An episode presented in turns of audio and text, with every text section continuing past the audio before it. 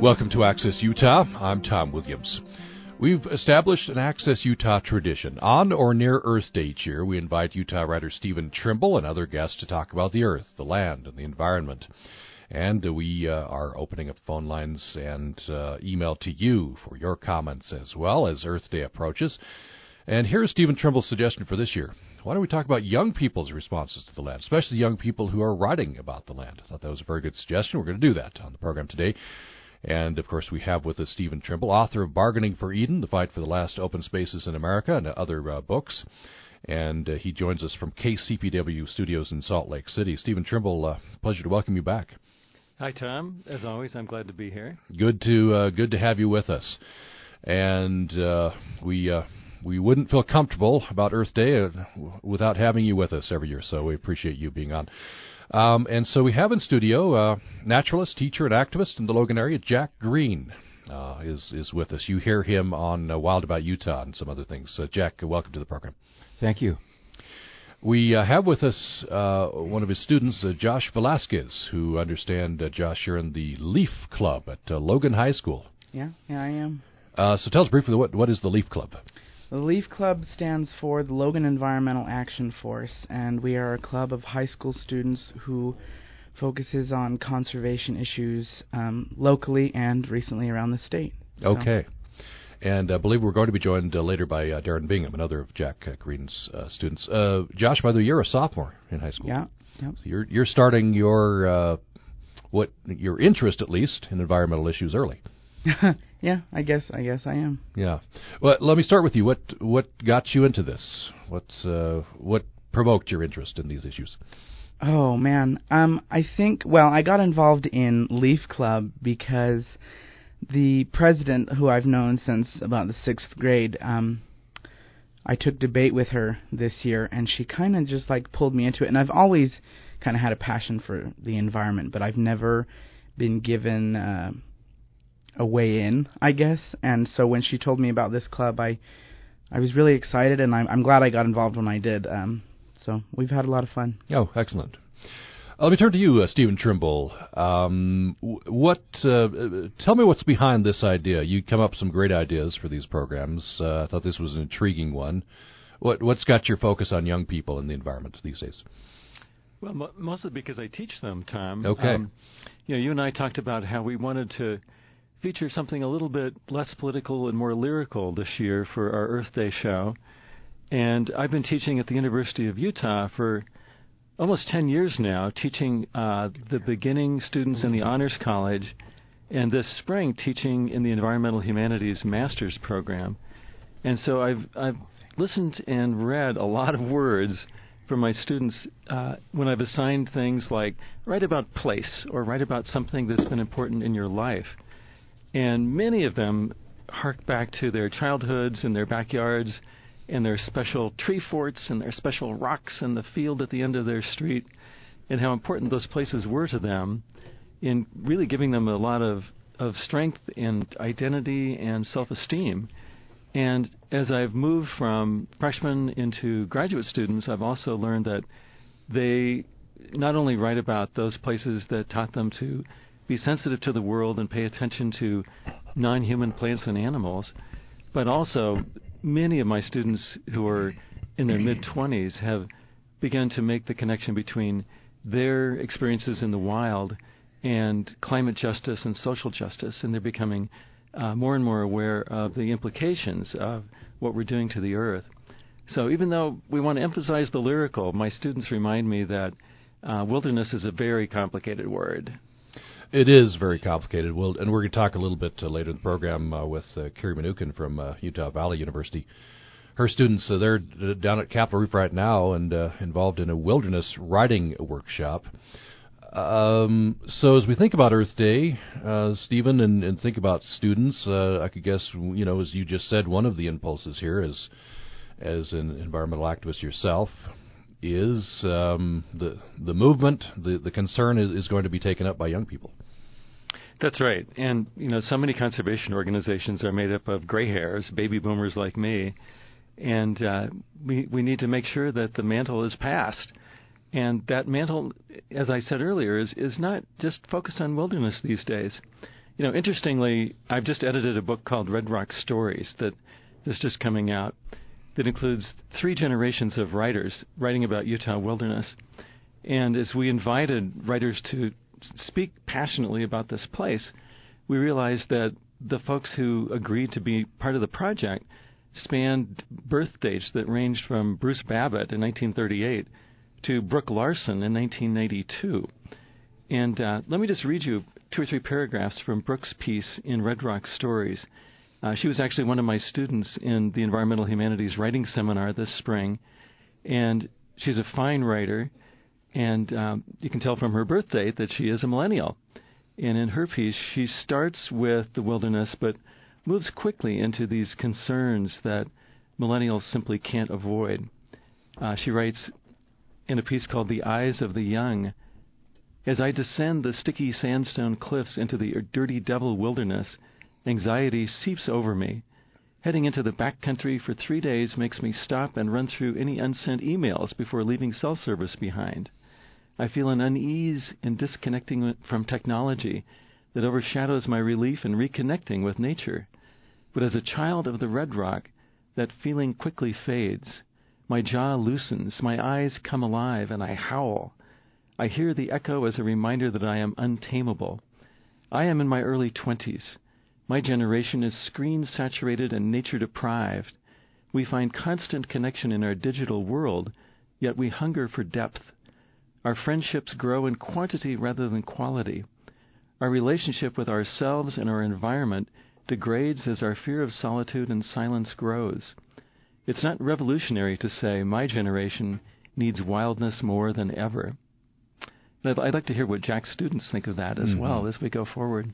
Yeah, yeah. Well, let, us turn to uh, first uh, Josh, then we'll get to Jack. But so, Josh, what do you think about that? The, this idea of leaving your cell phone behind, right, and leaving that connectedness behind is is that something that you feel you want to get out into, into nature? Uh, yeah, actually, I think that's that's something that, um, like in what he was just reading, that it is up to us youth a lot for us to make that connection with nature and realize that it is ours to protect. Um, and I think that not a lot of us are open to that, but I think the more that we do come to that realization, the more that people will become involved and uh, find a passion for nature. So, uh, let me bring in uh, Darrin Bingham. Uh, welcome to the program. Uh, Darrin, uh, tell me a little bit about yourself. Uh, I'm a graduating senior at Utah State University, and I'm doing environmental studies. Is my degree, and I'll be going to grad school at Northern Arizona University, uh, doing a master's in sustainable communities, uh, with the hope of being a um, a coordinator director for cities, universities, companies around sustainability, and really trying to fill that uh, void that we're finding. Um, this writer, that's a lot. I, I walked in on it and uh, something to walk in on. Mm-hmm. Um, definitely some good writing, and I, I definitely agree that uh, putting your phone behind is a good idea. Um, I went to Bears Ears over my birthday, actually, first April, and didn't have my phone on for about three days. Um, unfortunately, my birthday lapsed within that three days, so when I turned on my phone, it was like an overwhelming slew of like acknowledgement, which was almost too much because I got like every uh, media forum, every email, every call, every text, um, all at the same time. mm. But at the same time, I will say that um, a cell phone or at least a camera might be necessary at this point because that's how you can connect people. I think to some of these wild places that they'll never go to. That's why uh, Instagram is so popular, I think. And uh, when you look at those, you know, pictures of landscapes that these companies have found and other people, there's always like 20,000 likes, you know, a million likes. Um, the U.S. Department, the BLM, uh, Department of Interior, using Instagram um, and some technology, I would say, to to help promote. But I definitely say that having a phone kind of defeats the point. Mm-hmm. Let me turn to Jack Greene. Um, so first of all, on on, on this point, um, I guess technology is here, right? And so we use it use it for good, right? But leave it behind when you when you get out there. Um, Well, yeah. Uh, for instance, on technology, yesterday I had a small group of students, Utah State University students, up Logan Canyon, our jewel here in the north end, and uh, I wanted to see if the Maguire primrose, our threatened species, kind of claim to fame as far as flora is concerned our canyon, was in bloom. And so we made our way up this lesser known little canyon just near the Stokes Nature Center, and uh, it was in full bloom. And I had my camera and pretty well went crazy documenting the beauty of this gorgeous, gorgeous plant, uh, as did my students. Um, so it does have a place. But again, uh, use it appropriately. And there are times, and this is a good amount of the time, when you just don't want to be connected to anything except what's right there in front of you, the landscape, uh, and just really absorb it because. Well, just the sound of silence is marvelous, and uh, you don't experience that very often in today's world. And just to let that you know, your senses really connect with that. And the birds now, we, we got the spring birds going off, so I was calling out birds to my students by their songs, which I, I bird by by sound a lot.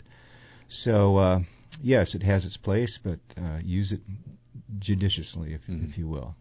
So just follow up, Jack. Uh, so uh, three things in your title. You, you want to be introduced as naturalist, teacher, activist. Mm-hmm. So teacher, and and how does that fit in with the other two titles? Uh, well, one of my passions in life, other than getting acquainted with these amazing landscapes that this planet has to offer on whatever continent I've been on, is to somehow uh, pass this on uh, in a very visceral way to to others.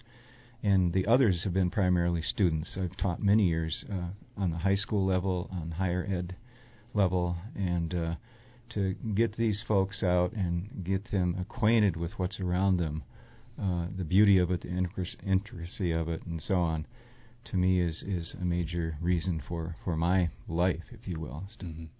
get them acquainted and passionate. Right. What would have been your experiences? I did, I think it's you've told me before, but it has been satisfying. Extremely, yes. That knowledge on, that passion on. These two young men here at the table will testify to that although I need to get Josh out more. um, Darrin across the table has been with me on many of these instances, and uh, we we have a way, I guess, of, of relating in that setting. That's another part of it is if you really want to get to know someone as you never had have before, take them out in some of these wild spaces and places.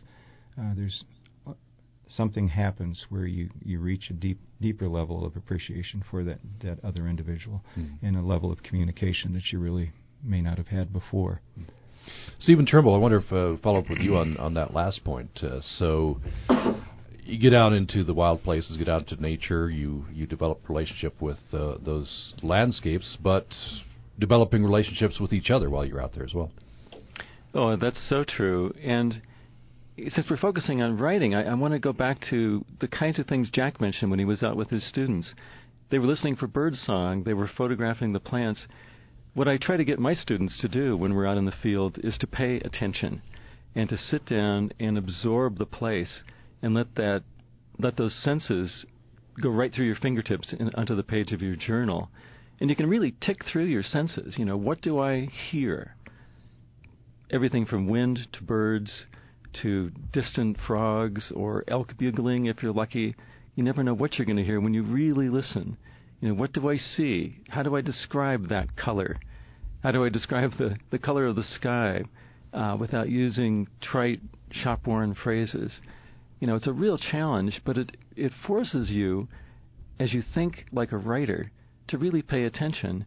And that very much connects you with your fellow students you know, people come back from their time alone out uh, with their journals and are eager to share. And you can see people look at each other with with uh, a real sense of sharing and connection because they've had similar experiences in in moving beyond themselves. And there's a, a an enormously powerful effect of that. Um, you can see that almost as therapy. You know, in in in Utah, we become a real center for wilderness therapy and sending kids out into the into the wilderness to to heal kids with real real troubled backgrounds um, there's actually a wonderful book about that experience uh, called Shouting at the Sky by Gary Ferguson that I've just included in an anthology of writing I'm working on about Capitol Reef National Park. And that's one way to make a powerful connection that, that brings you into a whole new phase of your life.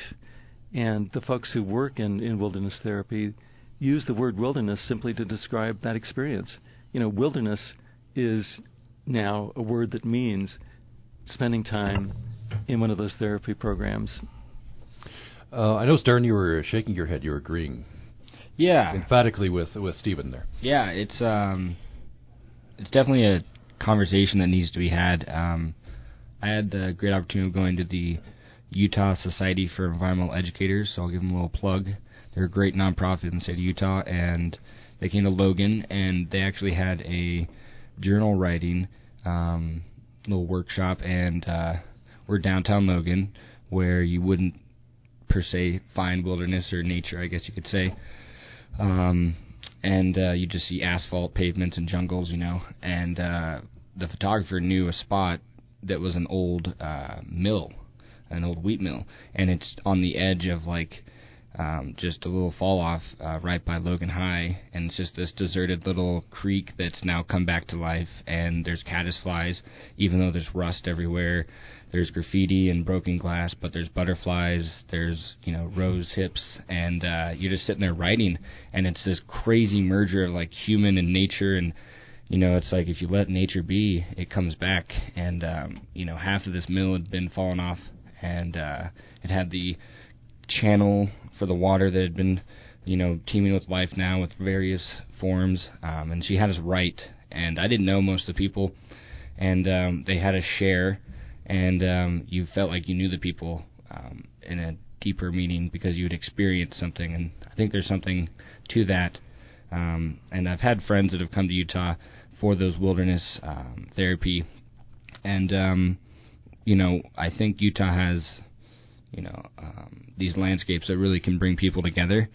Um, but I don't want to detach or detract from um, you know the kids that will never cherish the mountaintops of Utah because we had a lady come Emma Marris uh, to campus and she talks about kind of redefining nature and she's uh, the writer and author of Rambunctious Gardener and she talks about rewilding urban settings and how um, you know a dandelion might be the most wilderness or the most wild that a kid will see in say inner Chicago, um, whereas us in Utah we're spoiled in that here in Logan we can walk five minutes and we're on a mountain, um, or we can drive to that place. And um, she made the analogy that Crater Lakes in Oregon actually is pretty maintained. It, it has very hands-on management in order to keep the pristine, the pristine look and to keep the bark beetle um, encroachment at bay. And so they're actually very hands-on planting and trimming, um, whereas the lot next door, um, she says, has maybe not been touched for 10 years, and that's actually, if you're looking at it, less uh, human interaction to it, and so that, um, back to my original story, kind of made me realize that yeah, this place that I'd been had had visitors over the last hundred years, but how many people had done what I did? Um, probably me and the 15 people, you know, over the last hundred years. Um, yeah, there were beer bottles where people drank and throw them, but um, yeah, it was definitely um, unkept. Mm-hmm. Yeah. Well, thank you. Uh, let's take a break, and when we come back, we'll uh, we'll uh, bring in um, Kiri Manookin and some of her students. They'll be joining us from Capitol Reef National Park. We have with us for the hour Stephen Trimble, uh, writer, uh, author of Bargaining for Eden and many other books. Um, and uh, Stephen Trimble, the, the latest one. Uh, it's a collection of writing by 35 writers writing on behalf of Utah's public lands called Red Rock Stories. And it's brand new. We just got it back from the printer last week. And um, I'm pretty excited about it. Okay, all right. We'll uh, give a plug for that one. We have with us in studio Jack Greene, who's a naturalist, teacher, and activist. His students, Josh Velazquez and Darrin Bingham. And after the break, we'll be joined by uh, UVU adjunct instructor Kiri Manookin and some of her students. More following this. Programming on Utah Public Radio is made possible in part by our members and Cafe Ibis, 52 Federal Avenue in historic downtown Logan, open seven days a week, featuring triple certified coffee, espresso bar, and culinary gifts. Ordering and location information at cafeibis.com. This is Management Minute by Professor Scott Hammond. It has been said that we value what we measure. While some important things cannot be measured, many important things can be measured. Our database measurements chart our progress, show improvement, and communicate what is important.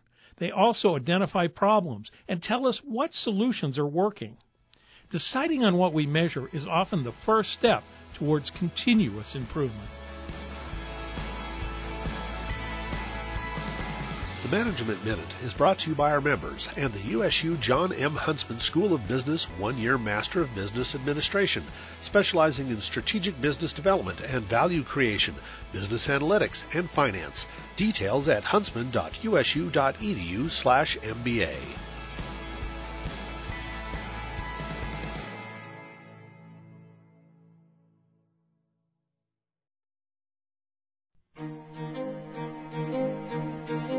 Thanks for listening to Access Utah. I'm Tom Williams.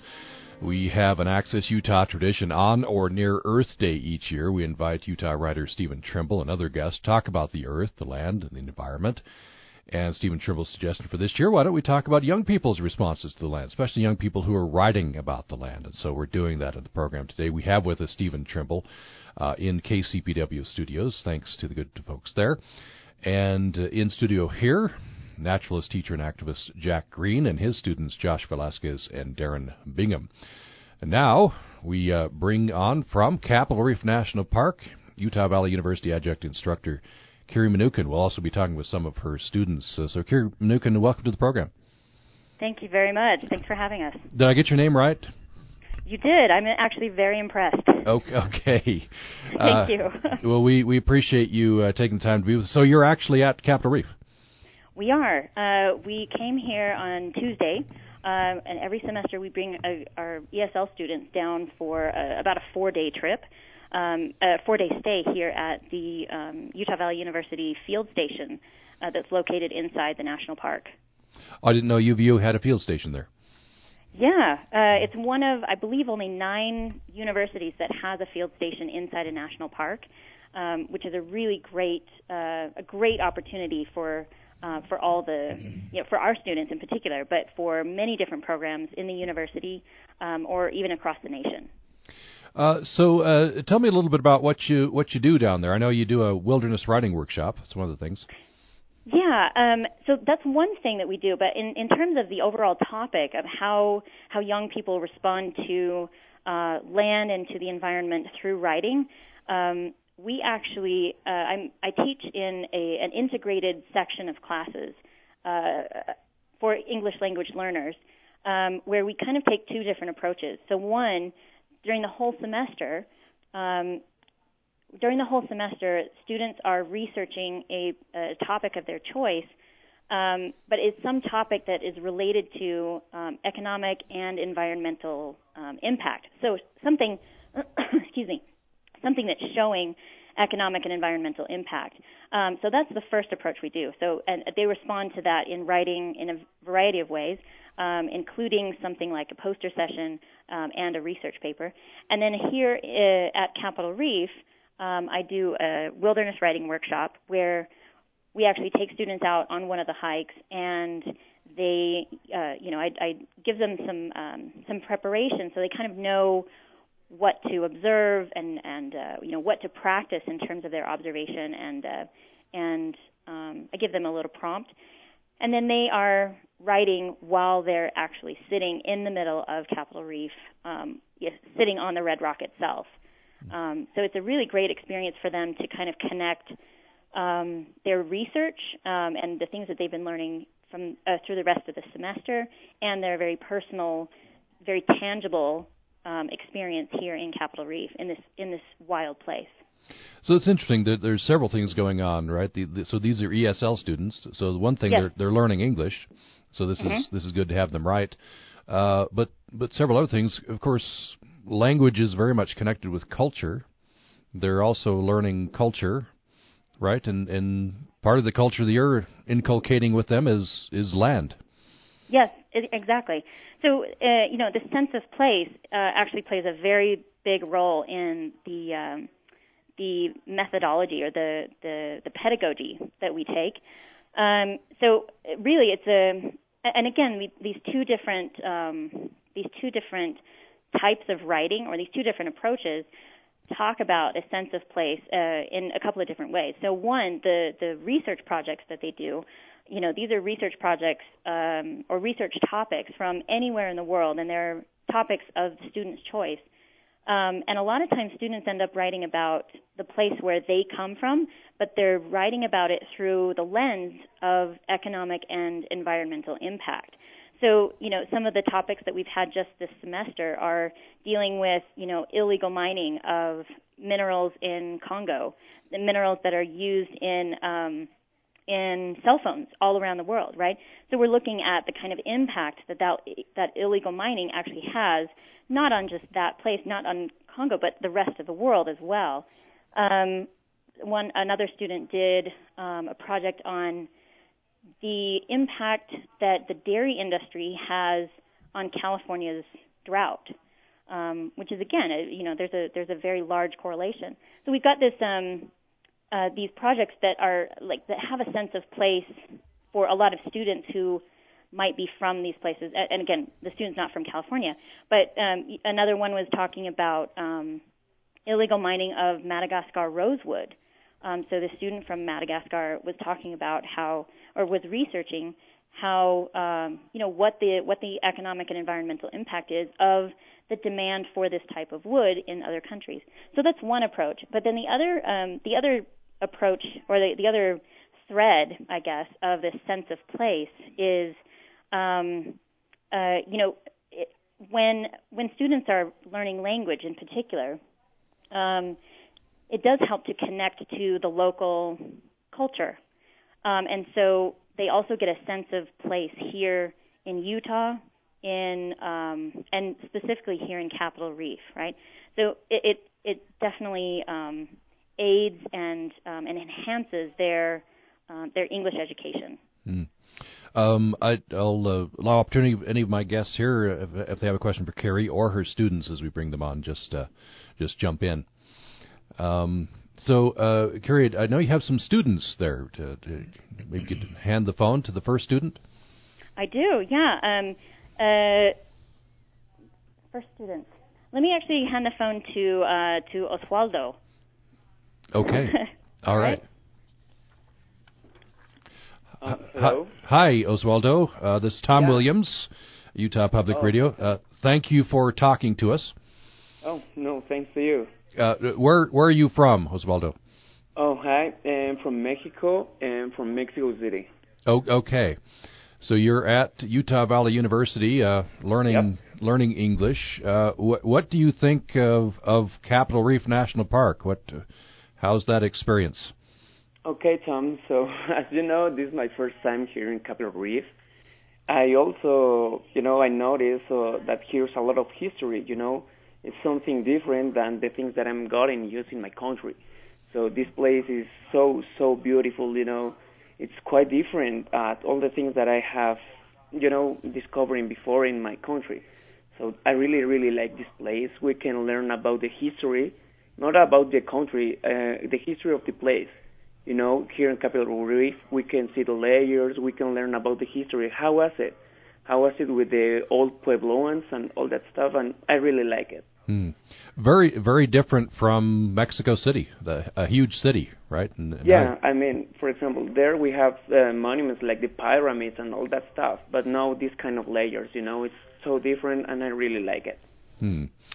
Uh, so, uh, what what is your project? What are you writing about? Okay, the project that I did it's about the illegal Latin American immigration. All right, that, that's a big topic. Yeah, it's kind of huge. Yeah, and how how do you connect that with um, with with Capitol Reef with with uh, mm. with Capitol Reef? Or, or, or are you connecting that? I guess you just connected up with with uh, Mexico and the U.S. Mexico and the U.S. Mm, yeah. I, I think it needs it needs to have a relationship between my topic and Capitol Reef, but it would be I'm not sure about uh, from my point of view. I think it's kind of interesting. You know, for example, now that I'm here, I can learn about all the all these kind of environmental things. For example, this is like a desertic zone. This is a desertic area, and right now I'm learning about all the facts. For example, how the weather is and all that facts. That is kind of an example. For example, in when migrants, well, illegal migrants cross, they cross about a desert. So it's kind uh, the desert, and it's kind of the same uh, situation, you know. It's like lack of water, and it's so difficult to survive, and the weather is so hot. So right now that I'm here, yeah, it's beautiful, and I'm learning about it. But you know, I'm at the same time I'm trying to figure out in which conditions usually the migrants are crossing, and all that stuff that they need to survive. Yeah, that definitely connects it to the land, doesn't it? Yeah, and it it makes me also feel like you know, like the people I can understand what they need to do to hmm. to cross. Oh, well, Oswaldo, it's great talking to you. Could you hand the phone to the next uh, student? Thank you. Okay, thank you.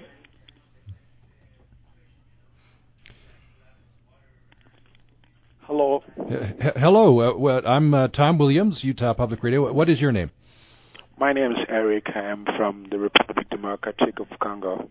All right. Um, so, uh, studying at Utah Valley University, uh, what what do you think about the the land there, Capitol Reef National Park? What what is your impression of of the place?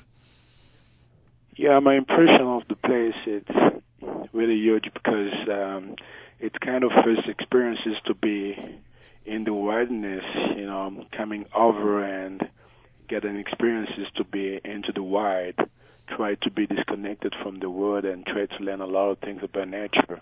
Because the Capitol Reef National Park has a lot of things that I never had. Besides, it's the darkest part in the world. I mean, I've been here for just few days, but my feeling about the nature start to change because I've learned a lot of things by being here. Mm. So you can you can see the night sky and everything, right? Exactly. Especially yeah. yesterday, we've been able to watch different stars and different planet like Jupiter. It was so amazing. That mm. was wonderful. Where, where do you do you live in a big city there in uh, in the, the in the DRC? Yeah, I live in a big city. I live in Kinshasa, which mm-hmm. is the capital of Democratic Republic of Congo. Yeah, that's that's a huge huge place. So th- this is very different in a in a uh, sparsely populated place like Capitol Reef. Yes, exactly. Yeah. What what is your project? What are you writing about? I'm writing about the illegal of coltan mining in the Congo, the illegal exploitation, I mean, of uh, coltan mining in the Congo in my topic, I'm trying to talk about the environmental and economic impact of the illegal coltan mining in the Congo. Hmm. Well, uh, Eric, it's it's wonderful to to speak to you. Uh, could could you thank you? So uh, thank you. Could you um, uh, pass the phone to the next student? Yeah, thank you. Hi. Hi, it's uh, Tom from uh, Utah Public Radio. Thank you for talking with us. What what is your name? Thank you. Uh, I'm Tatiana. Okay, where are you from? I am from Ukraine. Ukraine. Okay. Mm-hmm. Um, so uh, you're you're studying at Utah Valley University. What uh, yeah. what do you think about Capitol Reef National Park? Well, uh, I enjoy being here. I, I actually I enjoy being in nature, and I feel more alive and inspired. And I think like every plant and tree and rock have kind of soul, and being surrounded like all this soul, it it it creates like a whole different world around me, hmm. and I, like it calmed me down. It's like yeah, that, that's very poetic. Thank you. Um, what uh, so what are you writing about? What is your project? So my project is about uh, California dairy industry and how sustainable it is, and actually is it? Oh, okay. Yeah. And its impact on the drought there. Uh, yeah. Yeah, yeah. Um, what? Um, so this is how how is this different? How is the land different from uh, back home in Ukraine? Well, it's it's probably maybe the same, but the climate is different, so it's more humidity. But yeah. M- more humid here. Yeah. Uh huh. Okay. Yeah. Yeah. Well, uh, thank you so much for for talking with us. Thank you. Could you uh, hand the phone to the next student? Yeah, sure. I think we have four students, so this will be the last uh, student. Hello. Uh, hello, uh, Tom from uh, UPR. What what is your name? Um, my name is Ainana, and I'm from Russia. From Siberia, actually. From Siberia. Okay. Um, so, uh, well, first of all, tell us about Siberia. We hear a lot about Siberia. You know, cold. Oh yes, Is it, it it is very very cold. It's much colder than here in Utah. Um, Okay. I actually really, it seems like Utah weather. It's really similar to the place where I was, where I grew up, but it's much much colder. Okay, uh, similar except it's colder. All right. Yes. Uh, uh, where where do you come from in in Siberia? Um, um, it's a Republic of Buryatia. Um, my um, city called Ulan-Ude. Um, it's a remote city. It's kind of close to the border of Mongolia. Oh, okay, all right. Um, so, what do you think about Capitol Reef National Park and the, your experience there? Oh my goodness, I I love it so much. So this is my second semester that I um got this chance to come down here and enjoy this experience. I'm I'm so so grateful that um, Utah Valley University and the ESL program has this amazing um, opportunity for international students to come down here and experience all these um, wonders and um, because my um, relationship with the nature starts, as it was mentioned before, with my um, from my childhood, um, as it was mentioned, um, the gardens and we had our own garden and my grandmother taught me how to um grow vegetables and like how to water them and so I really enjoyed that and that's taught me um to appreciate the nature, appreciate um all the wonders that we have around us. So yeah, and I'm so so grateful that we have this amazing opportunity to actually write about um nature as we are here and um I'm so grateful for this. Yeah. What what is your uh, project? Uh, my project is um, actually not as related to the, um, to the land. It's about sugar and sugar impact on people in Hmm. the U.S. Yeah, uh, so uh, I think the people in the U.S. do eat more sugar than a lot of other nations. Yes, um, and also the sugar, um, all, all the production of sugar um, uses a lot, a lot of resources to create like sugar cane um, industries. They use a lot of um, sources like water or um, a lot of land for mi- or mining and yeah. Yeah, well, wonderful. Well, I hope you continue to have a great experience uh, here. Thank you so much. Oh, thank you for, for speaking with us. Um, uh, I think uh, would you put uh, uh, Professor Manookin back on? Oh, oh, sure.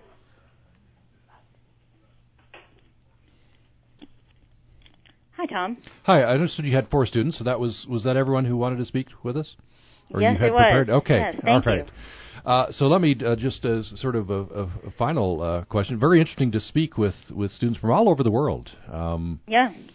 but it's it's you know connection to the land, uh, to wilderness. It's it is universal. What, from your perspective, the the reaction that you get from students, and this I think it's not the first time you've taken students out to Capitol Reef.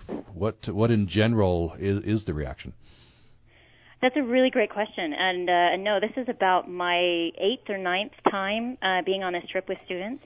Um, and I, I think uh, a lot of the things that I notice in students uh, are connected to things that um, previous guests have talked about. Um, the you know in terms of the sense of place um, and being disconnected. So uh, you know one of the first things that we notice about students uh, when we tell them uh, as we're preparing for the trip, there's not going to be any cell service. You know, usually these millennials start to freak out a little bit. You know, like the thought of being disconnected from any type of social media or phone calls or texting or uh, whatever. Um, you know, it's it's a real concern for them.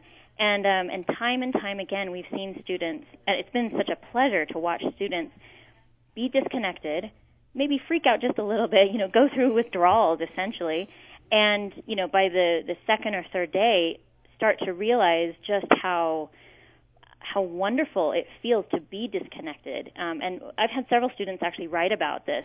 Um, you know, it's made such an impact on them that they've written about how wonderful it is to be sitting around a table with people, eating together, and having no phones and actually getting to know people. So there's also this sense of belonging um, in terms of group as well as belonging in uh, this place. So, um, in terms of the writing, uh, one of the things that uh, that I do with the uh, the the writing from this workshop uh, that I hold here at Capitol Reef, um, you know, we take what they've written, we edit it, we fix it, and then we um, I put it into a booklet that is then um, printed or um, or put together. This this semester it's going to be an ebook, um, but it's it's a booklet of everyone's writing. Um, and what I notice in in their writing is it's it's such a beautiful thing because um, such poetic language comes out. Um, uh, even in the simplest ways, it's such a it, people. Uh, my students are become very, very poetic, and and it's also a, a nice way for them to connect with connect all the information that they've learned in an objective kind of research way, uh, and connect that with this very subjective um, very personal response, this personal experience that they're having in this place. So it's a really wonderful kind of um, convergence of uh, of their all all angles of their experience. Uh, Stephen Trimble, I wonder if I could turn to you to finish off this segment. Uh, so, uh, very interesting. Kiri Manookin just talked about this relationship between appreciating nature and writing. There's a connection, and I'm sure you've thought a lot about that connection, that interconnection.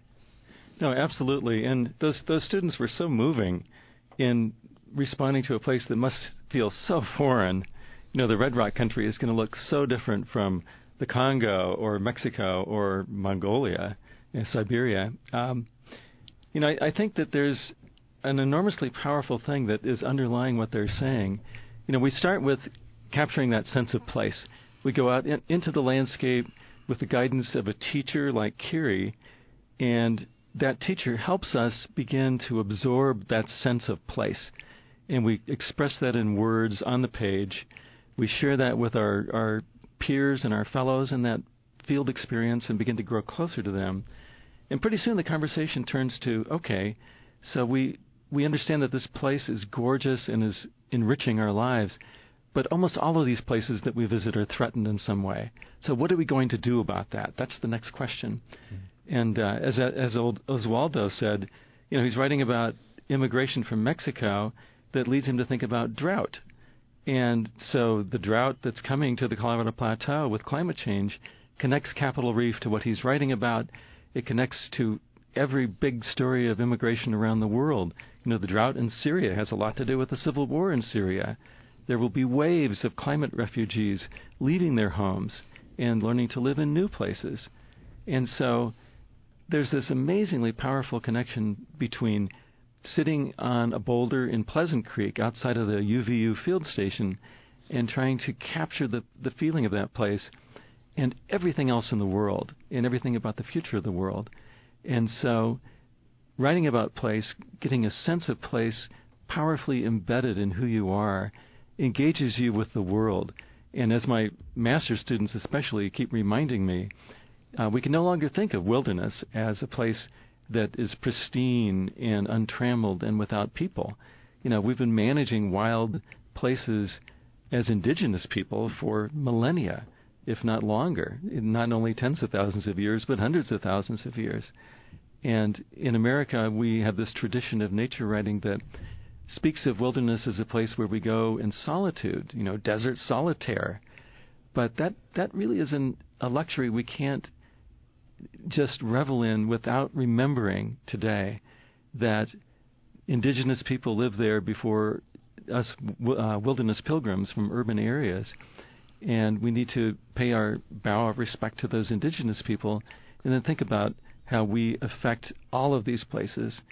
Every culture in the world, every con- country in the world is now interconnected. Uh, one reason why uh, the young man from the Congo was so amazed by the dark night skies in Capitol Reef. They're few and far between. So I, I think that, that that sense of connection between sitting alone in nature and writing about the glories of the blossom in front of you, the connection between that and climate change and politics and mass migration and the biggest issues in the world is enriching to the people who are ma- making those pieces of writing and incredibly important for all of us to think about. And the young people are leading us to that connection. Let's uh, take a break next, um, and we'll uh, say goodbye now to uh, Kiri Manookin, uh, adjunct instructor Utah Valley University. Thank you so much for joining us and bringing your students on. Thank you so much for having us. I appreciate it. Appreciate that. We'll return with uh, Jack Greene and uh, his students, Josh Velazquez and Darrin Bingham, and we'll have, of course, with us in the last segment, Stephen Trimble, and hope to hear from you. We have, in fact, an email from Steve that we'll get to following this break. I'm Stephen Dubner. On the next Freakonomics Radio, am I boring you? And it turns out that an astounding percentage of people hate sitting there thinking so much that they'll start shocking themselves. Does boredom send a useful signal? And if so, are we failing to get the message? That's next time on Freakonomics Radio. Join us Thursday morning at 10 on Utah Public Radio.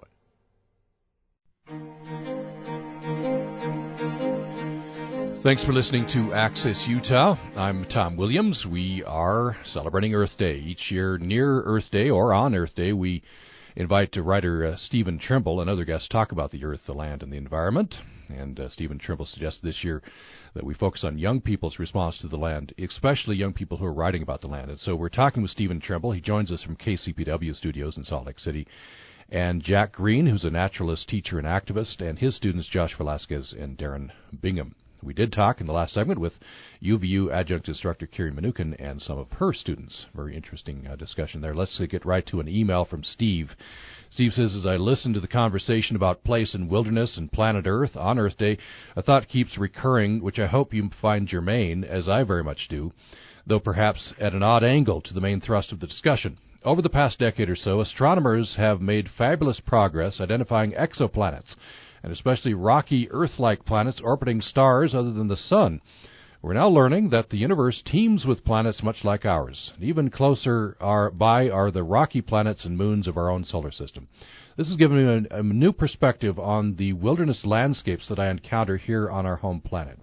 I find it fascinating that similar landscapes exist in many other places in the universe, and I find myself imagining the ways in which they probably look very much like the wilderness I find myself in here on Earth and the ways in which they might differ. So, very interesting uh, perspective.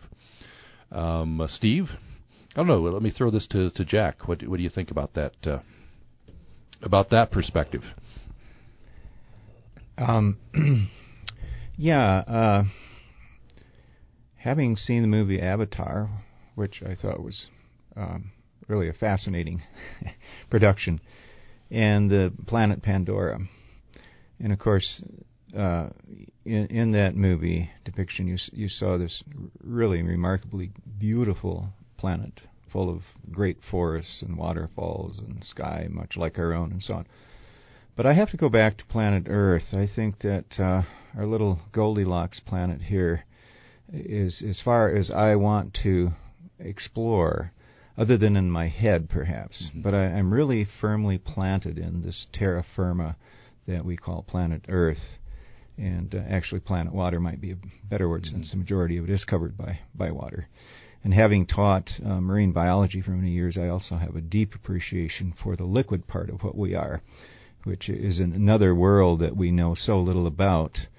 Um, so, yeah, I, I would, I guess, prefer to stay here. But looking at the heavens, yes, we were in the dark sky down at the, in the Bears Ears uh, last well weekend before last. Darrin mentioned, and uh, we had this amazing night sky where we did a lot of gazing and thinking and kind of connecting, if you will, with with what's out there. Mm. So thank you for the comments. Mm. Those were marvelous. Thanks. Thank you, Steve. Uh, so we just have about uh, three minutes left. I'll, I'll uh, give each of the remaining guests about a minute to uh, to uh, Josh and Darrin are pointing at each other. Let me go first to to you, Josh. Um, so at the, end of the discussion here, what uh, what what do you think, and what what are you going to take back to Logan High? Oh man, well I've really I've really enjoyed being here, and I've enjoyed uh, hearing comments from several other people. Um, I'd like to thank you for having me on, but I think what I'm going to take back is uh, the different perspectives that I've gotten. Um, I think I've I've gotten gained some new knowledge and some new information, and uh, going back to uh, the email that you just received about the planets and uh, environments like ours, I think it's almost overwhelming to think about the fact that there is so much that we have here to admire, and yet there is so much more out there that could be just as, or perhaps even more beautiful than what we have here on planet Earth. Um, but I think I'm I am I'm going to take back uh, the knowledge that I've learned and the the different perspectives that I've definitely gained um, that were very interesting. So thank you for that. Well, and and keep up the good work there in the Leaf. Thank Leaf you. Club there at Thank Logan you. Logan High School. It's uh, Josh Velazquez, Darrin Bingham. Uh, uh, Thirty seconds. What uh, what's your final word? Uh, yeah, great pers- uh, perspectives. Um, I'd like to echo the environmental humanities um, individual, and, and that uh, yeah, all these places uh, inevitably will be threatened by some form or another. And it is Earth Day, and we do have the March for Science on the 22nd. And if you're in the Logan area, we have the USU Earth Day tomorrow with Stacy Bear. But um, every day is Earth Day, so get out and plant a tree, get out and enjoy nature. Um, you get despaired if you're not acting enough. So I always tell people if you're starting to freak out, um, do something. Um, there's plenty to be done. There's plenty of people doing stuff. Uh, plenty of groups. Uh, we have the internet, so as much as technology might detract us, um, we can connect, and you can find a cause that you care about. So Mhm. get out and do something would be my call to action. Okay, and uh, we'll give the last word to uh, Stephen Trimble. About a, about a minute left. Uh, thanks, Tom.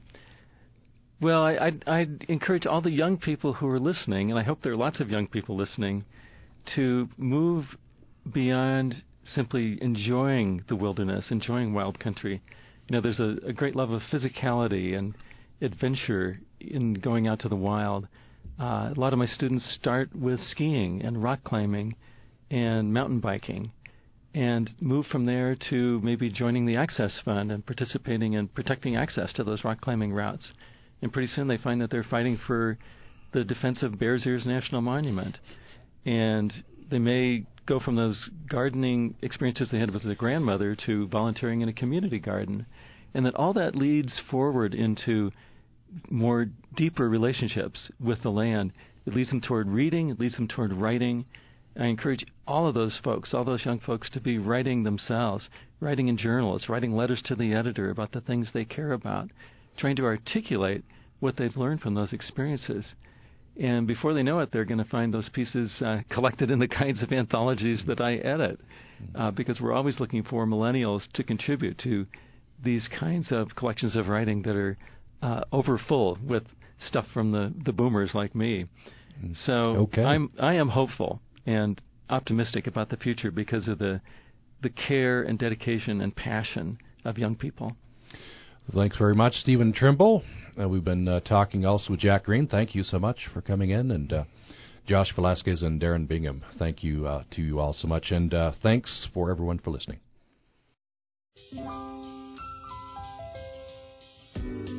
Utah Public Radio is a statewide service of Utah State University and the College of Humanities and Social Sciences. KUSR Logan, KUSK Vernal, KUSL Richfield, KUST Moab, KCEU Price, KUSU FM Logan.